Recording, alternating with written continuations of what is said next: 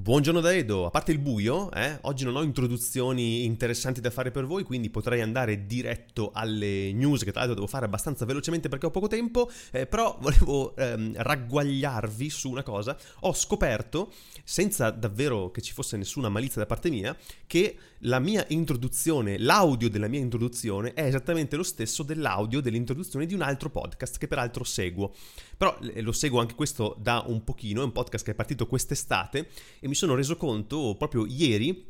che la mia, l'audio, eh, che è un audio open source, eh, davvero della, della, mia introduzione e, e, e, di quest'altro podcast, è esattamente lo stesso. Non vi dico qual è l'altro podcast, se lo scoprite eh, scrivetemelo, vediamo se qualcuno segue, ha i miei stessi interessi e, e segue quest'altro podcast che magari si è accorto dell'assonanza. Ebbene, basta, andiamo alle news.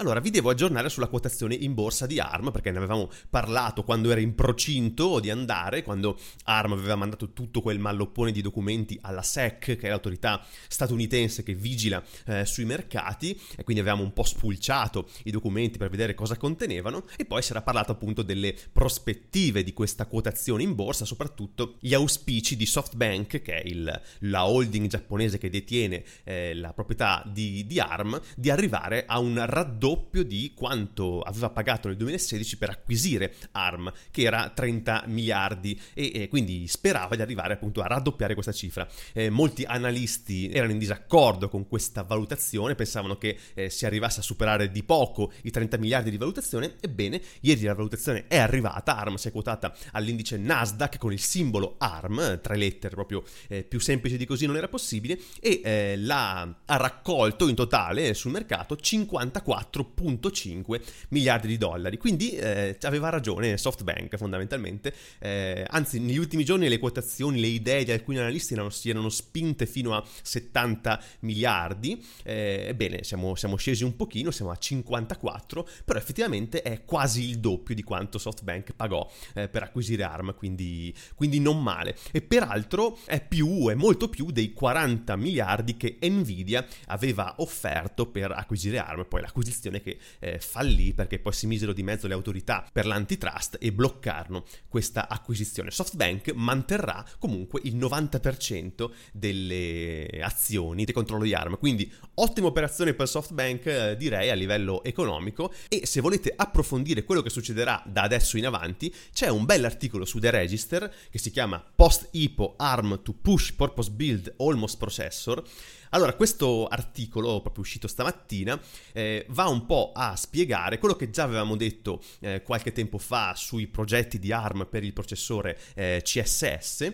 e, e, quindi va a spiegare un po' che cosa succederà, cosa potrebbe succedere da adesso in avanti e eh, spiega un po' il mercato, come funziona e come funzionano anche il sistema delle licenze di ARM, no? C'è un'intervista a Paul Williamson che è eh, quello che controlla la divisione IoT, il business dell'IoT di ARM, che spiega un po' come sta funzionando adesso il mercato. Innanzitutto che gli interessi di ARM sono sia per il settore IoT, quindi gli embedded, i piccoli device, che per il settore server e quindi questi due giganti apparentemente in contraddizione, ARM deve eh, servire entrambi. ARM crea e eh, mette in licenza vari parti, vari componenti dell'architettura e per creare un processore un'azienda non deve solo comprare la CPU, ma deve prendere anche i controller di memoria, l'IO e poi se eh, eh, se serve per le sue applicazioni, dovrà eh, anche acquisire la GPU, l'accelerazione hardware e altri pezzi, poi mettere tutto insieme. Il sistema di licenze di ARM ecco, fornisce un modo per mettere insieme tutti questi pezzi.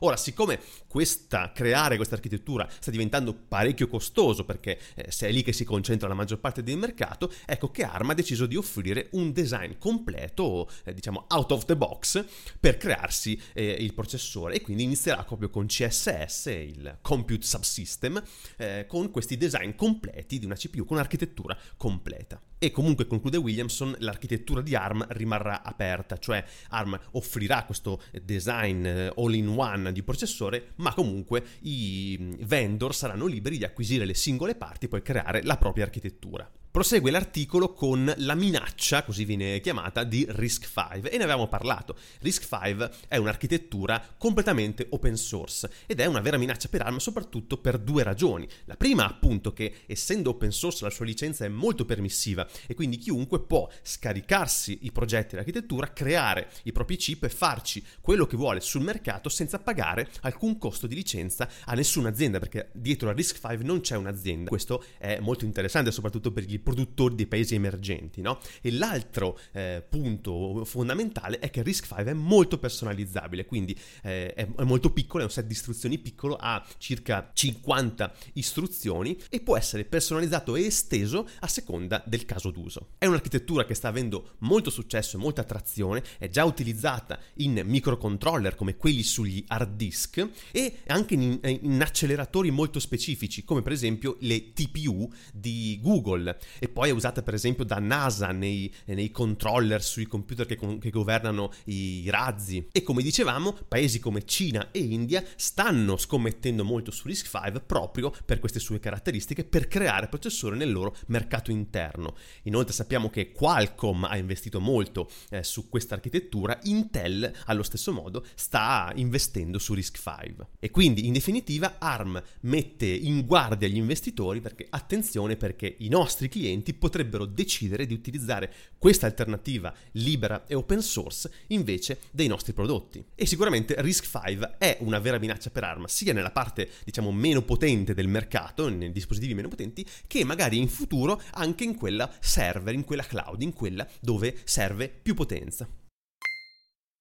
Bene, ora vi sparo un terzetto di news sul coding, sulla programmazione, senza andare a approfondire troppo, poi ve ne andate ad approfondire voi. Eh. Innanzitutto è stato rilasciato PostgreSQL o Postgres o PostgreSQL, non so come voi lo pronunciate, io lo pronuncio Postgres. Comunque è eh, uscito Postgres 16, è stato rilasciato Postgres 16 proprio ieri. La eh, grossa, le grosse novità si concentrano soprattutto sulle performance, quindi abbiamo notevoli performance improvement, soprattutto nella parallelizzazione delle query e anche sul bulk loading delle operazioni di copy, sia nelle operazioni singole che in quelle in concorrenza. E qui c'è un incremento addirittura fino al 300% delle performance. Poi abbiamo miglioramenti sulla replicazione, quindi sulla logical replication, vi chiamate, quindi in sistemi distribuiti dove ci sono più workload, anche qua c'è un incremento notevole delle performance delle replicazioni. Poi abbiamo miglioramenti nel settore delle developer experience, perché adesso c'è eh, più supporto alla sintassi di SQL JSON e poi c'è il monitoring,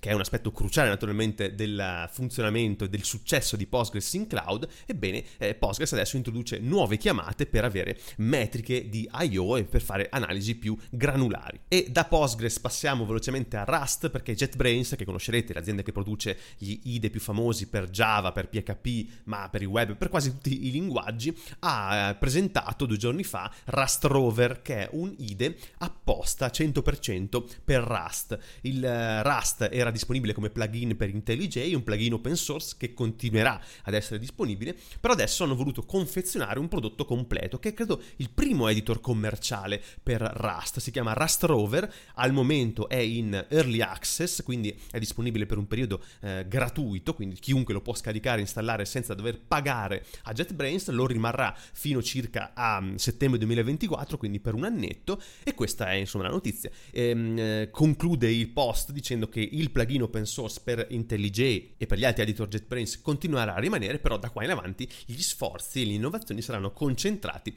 su Rust Rover. E parlando di Rust, concludo proprio con una segnalazione, è da poco stata rilasciata la versione 1.0 di PageFind, che è un motore di ricerca scritto in Rust, a cui si può dare in pasto una serie di documenti, di pagine statiche, quindi è ideale per indicizzare un sito web sul suo blog pagefind.app, eh, va proprio a parla proprio di ehm, Ugo, di Eleventy, di Jekyll, Next, Astro, SvelteKit, ma qualunque altro framework, cioè voi date in pasto a PageFind una cartella, la cartella che contiene le pagine statiche buildate di un sito, un, uno static site generator e eh, PageFind si occupa di indicizzarle e poi di darvi una API JavaScript per permettere di fare le ricerche. Peraltro arriva con una UI già pronta, se uno volesse utilizzarla, per proprio fare le ricerche. C'è, ci sono alcune demo, per esempio esempio c'è questa demo su MDN per chi sta guardando, a cui per esempio io cerco eh, transition ed ecco che mi va a cercare tutte le volte che la parola transition è presente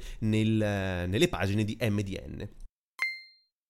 Infine, alert di sicurezza, aggiornamento di sicurezza molto importante che avevo un po' sottovalutato i giorni scorsi, invece pare eh, parecchio grave, eh, riguarda WebP, c'è una segnalazione fatta dal team di ricerca Citizen Lab dell'Università di Toronto che ha scoperto una grave falla nel, um, nel formato di immagine WebP creato da Google, no? LibWebP, che ormai è molto popolare su web, infatti tutti i browser lo supportano, ma lo supporta anche Electron e lo supportano quindi una marea di app che sono sono basate su Electron. Ebbene, questa vulnerabilità è la CVE 2023-4863 ed è una vulnerabilità di tipo buffer overflow. Peraltro, il team di ricerca ha scoperto che questa vulnerabilità è già attivamente sfruttata in the wild, così si dice, quindi eh, è già eh, in giro, è già in giro per il mondo. Google quindi ha aggiornato Chrome, adesso nel canale stable questa patch è già arrivata, quindi ha aggiornato contro questa vulnerabilità, Mozilla ha fatto lo stesso con Firefox e Thunderbird e così anche tutti gli altri browser basati su Chromium e a cascata arriveranno gli update per tutte le altre app. Per esempio,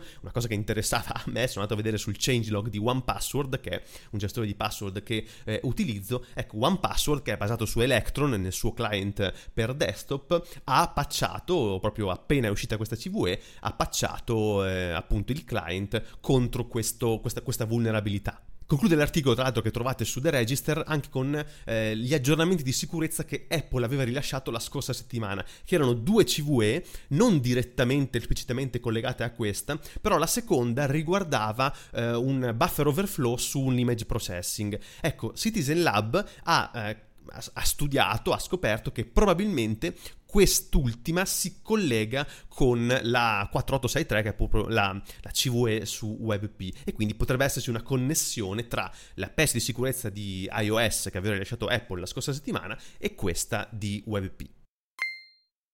Eccomi qua, ho finito, ho cercato di riassumere tanto perché avevo tante cose da dire, ma volevo essere abbastanza stringato, taglierò parecchio in questa puntata, spero di eh, farlo in tempi abbastanza brevi. Mm, non so se vi piace questo formato, ecco, questo modo di gestire le news un pochino meno approfondito, un pochino più lanciato, ma eh, insomma ci ho provato, devo fare un po' di esperimenti. Comunque sono stato abbastanza bravo questa settimana, no? Quattro puntate di fila, ottimo, bravissimo Edo, quindi io vi auguro un buon weekend, vi ringrazio di avermi seguito e noi ci vediamo la prossima settimana. Ciao!